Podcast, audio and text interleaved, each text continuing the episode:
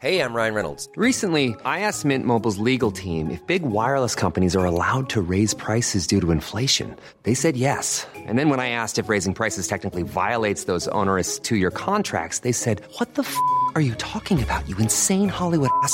So to recap, we're cutting the price of Mint Unlimited from $30 a month to just $15 a month. Give it a try at mintmobile.com slash switch. $45 up front for three months plus taxes and fees. Promo for new customers for limited time. Unlimited more than 40 gigabytes per month. Slows. Full terms at mintmobile.com. Why does Comcast Business power more businesses than any other provider? It has technology solutions that put you ahead, like the fastest reliable network and serious savings. Ask how to get a $500 prepaid card with a qualifying gig bundle. Offer ends 10 23 22. Restrictions apply. Call for details. Why does Comcast Business power more businesses than any other provider? It has technology solutions that put you ahead, like the fastest reliable network and serious savings. Whether your small business is starting or growing, you need Comcast Business. Comcast Business, powering possibilities. Ask about Comcast Business Internet and Security Edge. Or find out how to get a $500 prepaid card with a qualifying gig bundle. Call or go online today to learn more. Offer ends 10 23 22. Restrictions apply. Call for details.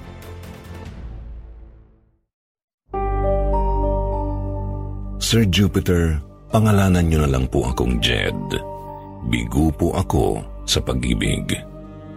Pitong taon na kami ng fiancé ko nang bigla na lang siyang nang iwan. Napaka-selfish niya pagdating sa bagay na yun. Ni hindi man lang niya ako inisip o inalam kung ano ang nararamdaman ko. Iniwan niya lang ako sa ere kung kailan nakahanda na ang kasal namin saka pa niya ako iniwan. Limang araw na akong naglalasing dahil sa nangyari. Alam kong hirap na rin ang mga barkada at pamilya ko na pagpayuhan pa ako na mag-move on. Alam ko naman ang dapat gawin pero ang puso ko ang ayaw pang bumangon. Lugmok na lugmok pa rin ako, Sir Jupiter. Hindi ko na alam kung paano ko tatanggaping wala na si Joville. Namatay siya dahil sa aksidente. Kagagaling lang niya sa butik para pumili ng gown na isusuot sa kasal namin nang mangyari ang aksidente. Hindi niya ako kasama nung araw na yun dahil may meeting pa kami sa trabaho pero sinabi kong hahabol na lang ako. Kasama niya ang pinsan niyang si Edna. Nakaligtas ang pinsan niya pero malaki ang pinsala sa katawan. Pero at least siya ay buhay. Samantalang si Joville, hindi ko na mahahawakan pa. Hindi ko na makikita. Hindi ko na maririnig ang lutong ng tawa niya. Hahanap-hanapin ko pati ang kanyang pang-aasar. Pero ngayon, sa isang iglap ay wala na. Pati ang pangarap namin ay gumuho na. Hindi ko na alam kung saan at paano akong magsisimula ulit. Halos tatlong buwan na ang nakalilipas nang siya ay ilibing. Pero ang buhay ko, wala pa rin nagbago. Heto na naman ako, nag-iinom. Nilulunod ang sarili sa alak para makatulog.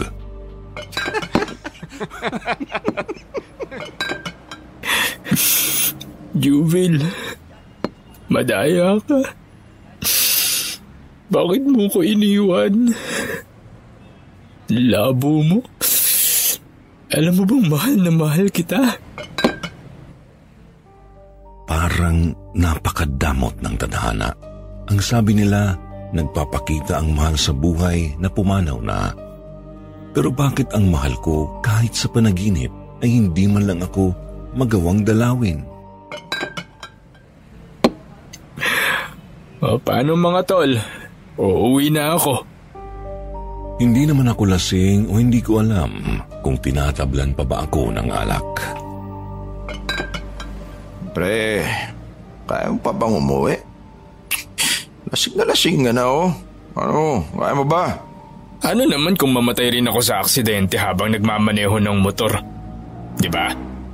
Para magkasama na kami ng mahal ko. Siya nga, hindi naman nakainom ng maaksidente eh. Nawalan daw ng preno ang kotseng minamaneho niya at sumalpok sa barikada ng kalsada. Malakas daw ang pagkakasalpok kaya siya namatay agad. Yun ang lumabas sa investigasyon ng mga pulis.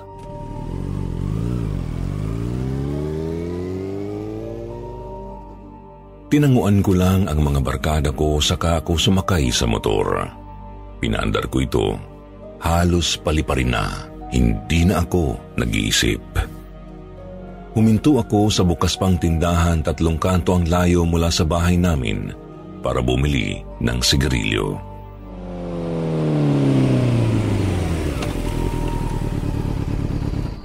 Boy, yosi nga ho.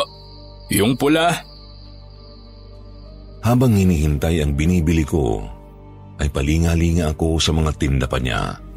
Naghahanap pa ng mabibili. Natuon ang tingin ko sa kalahating bao ng niyog na nahulog sa simento mula sa sako.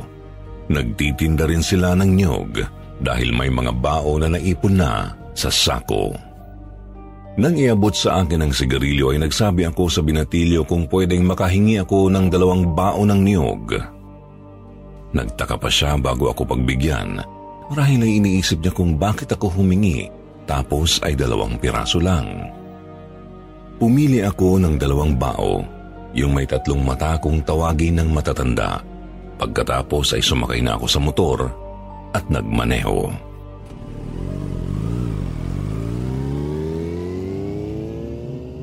Hindi muna ako umuwi sa amin. Pumunta ako sa isang ginagawang subdivision malapit lang din sa amin.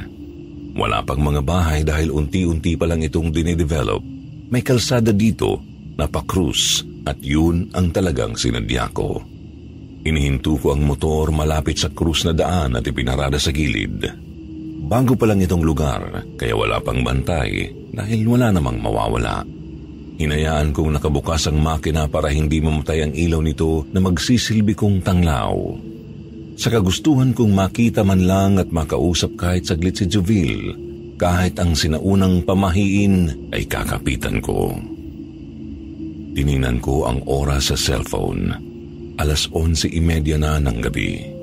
Kalahating oras na lang ang hihintayin ko. Ayon sa pamahiin, eksaktong alas 12 ng gabi sa araw ng biyernes, malakas ang kapangyarihan ng baon ng nyog, lalo na kung kabilugan ng buwan. Tumingala ako sa langit. Bilog na bilog ang buwan. Tila ang pagkakataon ay kakampi ko na. Inihanda ko na ang sarili. Pumwesto ako sa pinakasentro ng krus na daan at inilapag ang dalawang bao na may tatlong mata sa sementadong kalsada. Sampung minuto na lang bago magalas 12 ay tinapakan ko ang mga bao. Nakatungtong ang magkabila kong paa sa dalawang bao at nang eksaktong alas 12 na, ay saka ko ibinaluktot ang katawan ko paharap. Nang kapantay na ng ulo ko ang mga tuhod ko, ay saka ako tumingin sa kalsada. Ang sabi ng matatanda, makikita mo ang gusto mong makita sa oras na gawin mo ito. Umaasa ako na makikita at makakausap ko ang kasintahan ko. Iginala ko ang paningin sa paligid. Sapat ang liwanag ng buwan para maaninag ko ang lugar.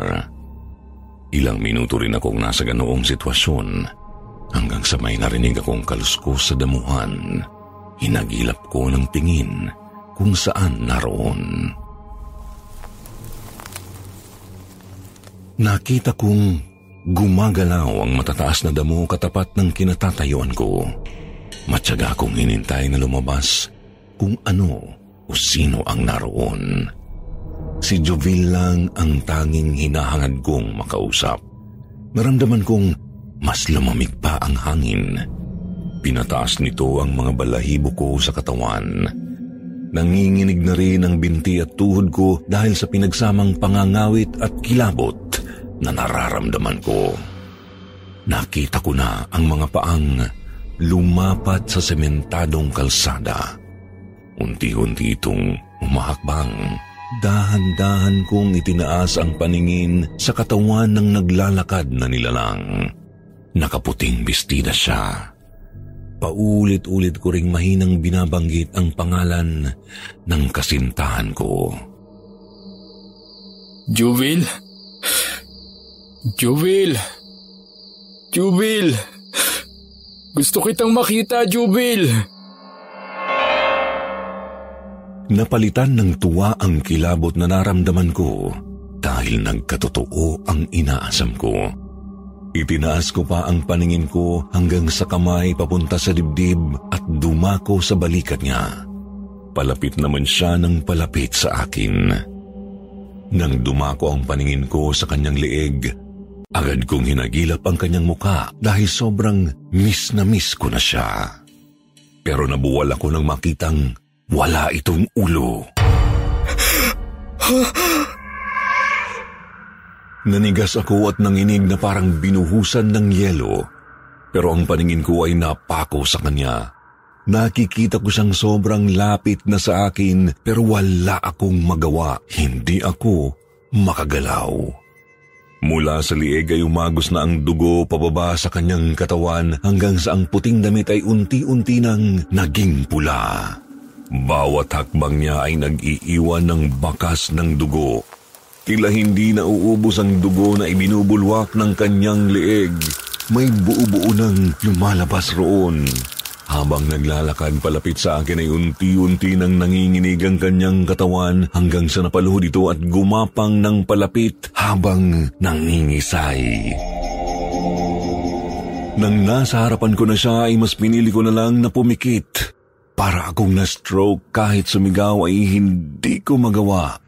Naninikip na ang aking dibdib pero nanunuot ang lamig ng hangin sa aking balat.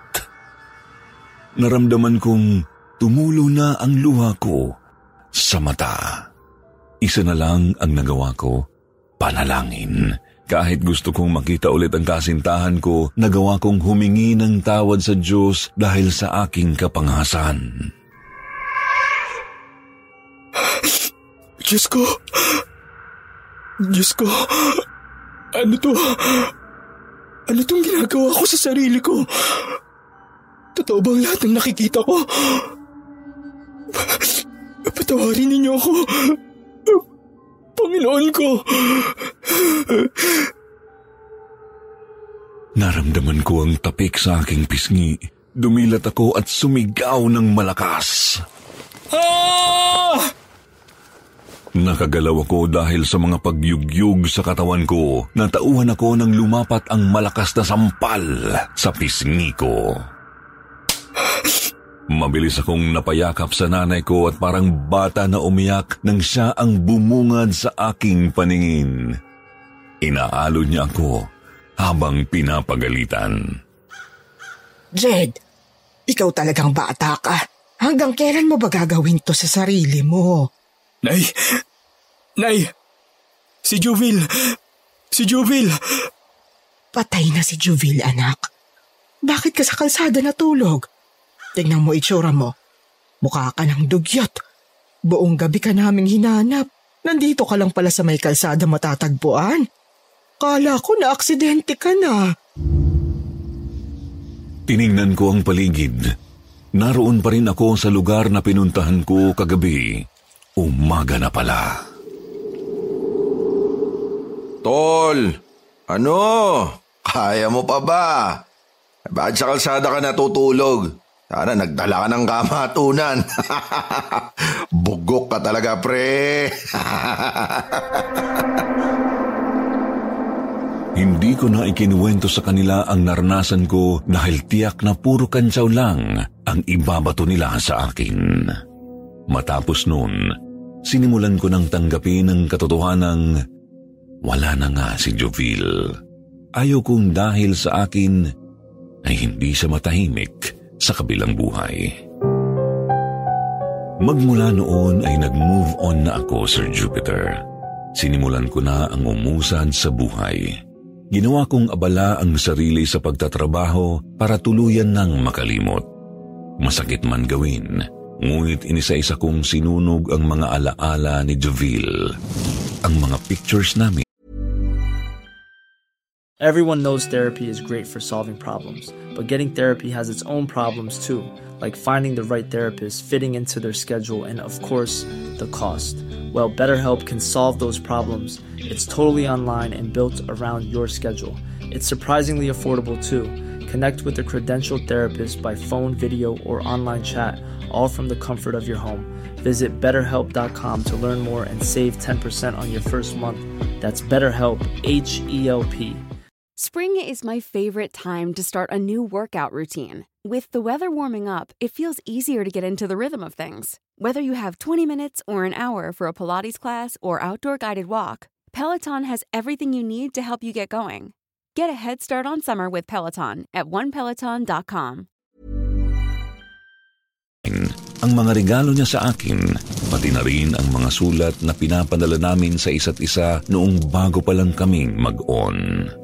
Dinilit ko na ang chatbox namin sa Facebook kung saan kami dati nagpapalitan ng mga messages. Pati mga posts ko na pics naming dalawa, deleted ng lahat. Bagong buhay, bagong pag-asa. Pero sa totoo lang, Sir Jupiter, matatagalan pa siguro bago ako magmahal muli. Ayoko na muna. Ayoko pa. Maraming salamat po at magandang gabi.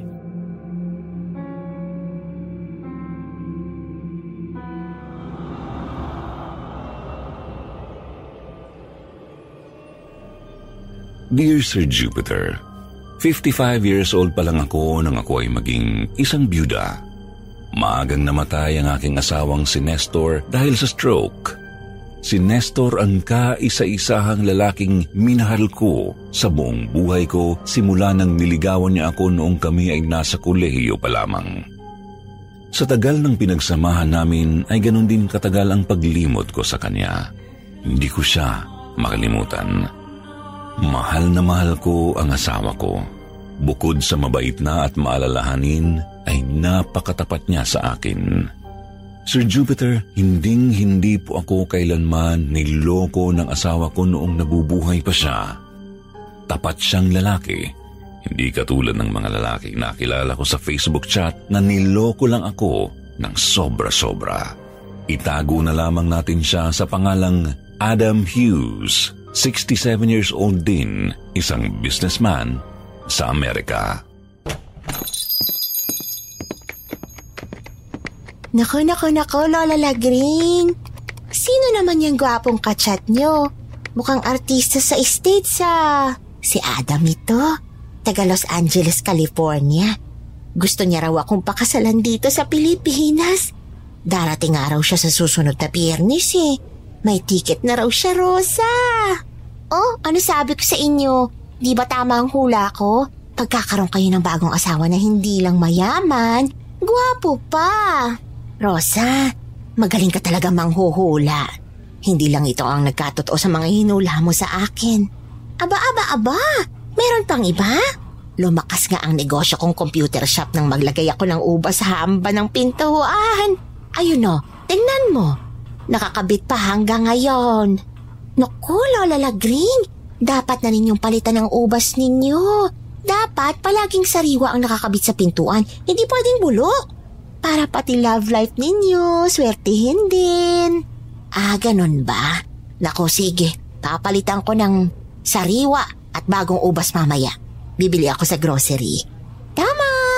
Dahil parang si Cleopatra, sa ubas siya gumaganda.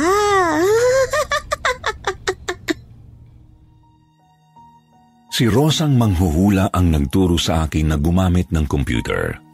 Isa siya sa mga una kong naging regular na customer sa shop ko. At siya rin ang nanghula sa akin na makakalimutan ko rin si Nestor kung aaralin ko lang daw ang pakikipag-chat sa Facebook. Noong una ay naiilang pa ako sa mga nakakausap ko sa chat. Pero nang tumagal-tagal, ay nasanay na rin ako. Tulad ng ibang teenager na nagre-renta ng computer sa shop ko para kausapin online ang mga kasintahan nila, ay nakahiligan ko na rin ang pakikipagkaibigan sa iba't ibang mga lalaki sa Facebook. Katulad ni Adam Hughes na unang nag-send sa akin ng private message sa FB.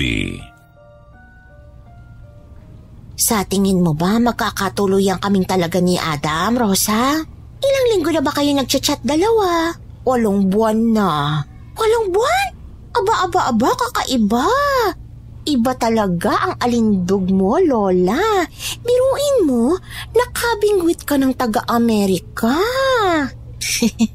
Rosa, sagutin mong tanong ko. Magiging asawa ko ba talaga si Adam, ha? Patingin ang kanang palad ninyo, Lola. Ilang minutong tinitigan ni Rosa ang mga guhit sa palad ko. Hindi siya makaimik. Biglang nagbago ang ekspresyon sa mukha niya. Lola Lagring, may nagbago sa mga guhit ng palad ninyo. Anong nagbago? Huwag po kayong magagalit sa sasabihin ko ha. Ito eh, hula ko lang naman. Sang-ayon sa nakikita ko sa palad ninyo ngayon, kumpara sa nabasa ko noong nakaraang siyam na buwan. Ano? Huwag ka nang magpasikot-sikot pa. Hindi matutuloy ang kasal ninyo. Hindi matutuloy. Hindi totoo yan. Mahal niya ako at mahal ko rin siya. Sabi niya nga dito sa chat, oh, I love you so much, Lagring. You are the one for me. See you at the airport this coming Friday. Lola Lagring, mag-iingat po kayo. Bihira po pumali ang mga hula ko. Hindi si Adam ang lalaking para sa inyo. Hindi siya totoo. Hindi totoo yan, Rosa. Siguro naiinggit ka lang. Kasi ikaw, 30 anyos pa lang pero wala pang kasintahan. Mahal ako ni Adam, mahal niya ako. At pakakasalan niya ako sa susunod na buwan. Galit na galit ako kay Rosang manghuhula noong araw na iyon. Hindi nang tagal. Dumating ang araw ng biyernes, ang araw na pinakahihintay ko. Ang pagkikita namin ni Adam sa NAIA Terminal 1. 3 p.m. ang schedule ng pagdating niya, pero alas 6 pa lang ng umaga ay nasa arrival gate na ako.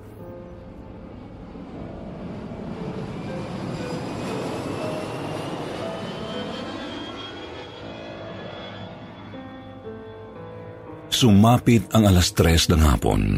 Parang sinilaban ang puwet ko na hindi mapakali sa kinatatayuan ko habang bitbit ko ang plaka na may nakasulat na Welcome Adam Hughes. Hawak-hawak ko noon ang cellphone ko na ni-recharge ko buong gabi para huwag akong maglobat sa araw ng pagkikita namin. Iti-text niya raw kasi ako kapag nasa immigration na siya. Lumipas ang isang oras Biglang tumunog ang cellphone ko. Kakaiba ang numero pero binasa ko ang text. Lagring, it's me, Adam. I am already here since one hour ago. The immigration is stopping me. They not enter me. They want me pay 70,000 pesos. Hinabahan ako sa nabasa ko, Sir Jupiter. Bukod sa local ang number ng nag-text, ay mali-mali pa ang spelling at grammar ng message na nabasa ko. Hindi naman ganoon mag-Ingles si Adam ko, parang may mali. Alam kong may mali. Pero hindi ako sumuko. Mahal ko si Adam at nasa Pilipinas na siya. Nasa immigration na. Malapit na kami magkita. Tinawag ko ang isang security guard at tinanong ko siya kung merong Adam Hughes na ayaw papasukin ng immigration. Parang bobong ngumisi lang ang guard. Wala raw siyang alam tungkol sa immigration. Muling tumunog ang cellphone ko. Ibang numero na naman ang nag-text. The immigration is holding me right now. They won't let me in unless I pay them 70,000 pesos. I told them I will pay in US dollars, but they said they want it in peso. I don't have any peso right now, my love. Can you send me 70,000 pesos right now so I can get through this mess? My Filipina friend Arlene will go down there to get the money. I will wait for Arlene here at the Immigration's Office, Love Adam. Naghalo ang kaba, gulat at duda sa isipan ko, Sir Jupiter. Ibang numero ang nag-text pero tama na ang English nito. Si Adam na nga siguro itong nag-text sa akin. Pero sino si Arlene? Hi, Lola Lagring! Ako po si Arlene. I'm Adam's friend. Nasa loob siya ngayon ng immigration's office. Ayaw tatakan yung passport niya eh. Kinumpis ka rin yung hand carry niya. Wala siyang pera ngayon kasi nandun sa loob ng hand carry bag niya. May 70,000 ba kayo dyan, Lola? 70,000 kasi yung sinisingil sa immigration. Dahil sa sobrang pagmamahal ko kay Adam ay madali kong binunot ang wallet ko na may lamang 15 mil. Agad kong inabot ang 15K kay Arlene. Naku, Lola. 15,000 lang po ito. Kulang na kulang po ito. Pero, yan na lang ang perang dala ko eh. Said na itong wallet ko oh. Yan lang kinita ng computer shop ko nitong dalawang linggong lumipas. Papaano kaya? Ay, naku Lola, wag po kayong umiyak. Gagawan po natin ang paraan. Salamat po Lola, sandali lang po ah. Babalik lang po ako sa loob ng immigration. At yun na ang una at huli naming pagkikita ni Arlene, ang kaibigan daw ni Adam. May dalawa pang babaeng nakaitim ang sumunod na nagpakilala sa akin bilang sina Mary Grace at Joan de la Cruz ang nagpumilit na buuin ko raw ang 70k na kailangan ni Adam ko para makalabas na ng immigration. Pero walang wala na akong pera noong mga sandaling iyon. Inabutan na ako ng gabi sa kahihintay kay Adam. Ngunit walang Adam na lumabas mula sa Terminal 1 gate. Tinawagan ko ang mga numerong nag-text sa akin pero cannot be reached na ang mga ito. Sir Jupiter, isang linggo akong naghintay sa airport. Kinausap ko na ang mga staff ng airport at pilit na hinanap sa kanila si Adam kung nasaan pero hindi raw nila kilala at wala raw Adam Hughes na nakahold sa immigration. Sabi ng isang staff na nakausap ko na love scam daw ako.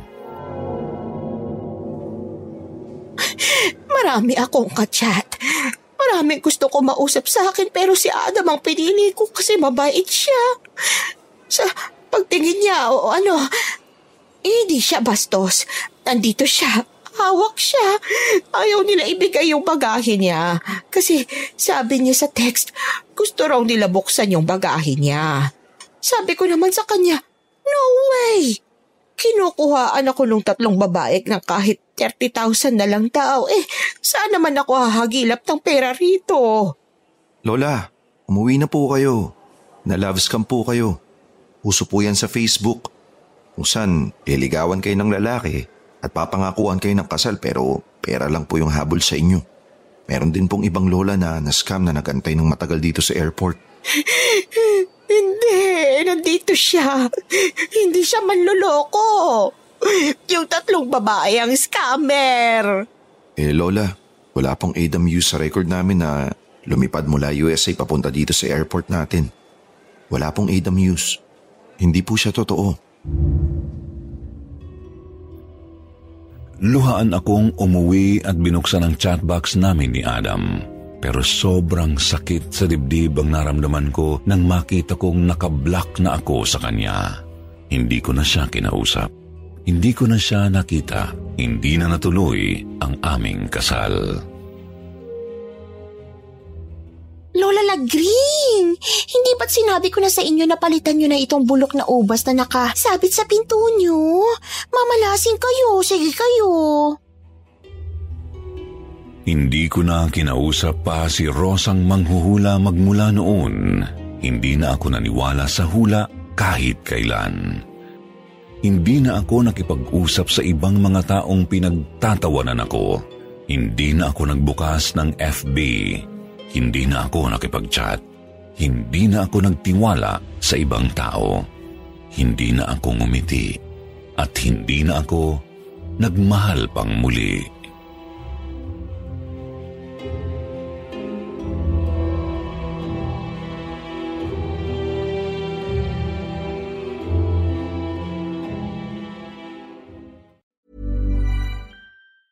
Planning for your next trip? Elevate your travel style with Quince. Quince has all the jet setting essentials you'll want for your next getaway, like European linen, premium luggage options, buttery soft Italian leather bags, and so much more. and is all priced at 50 to 80% less than similar brands. Plus, Quince only works with factories that use safe and ethical manufacturing practices. Pack your bags with high-quality essentials you'll be wearing for vacations to come with Quince. Go to quince.com/pack for free shipping and 365-day returns.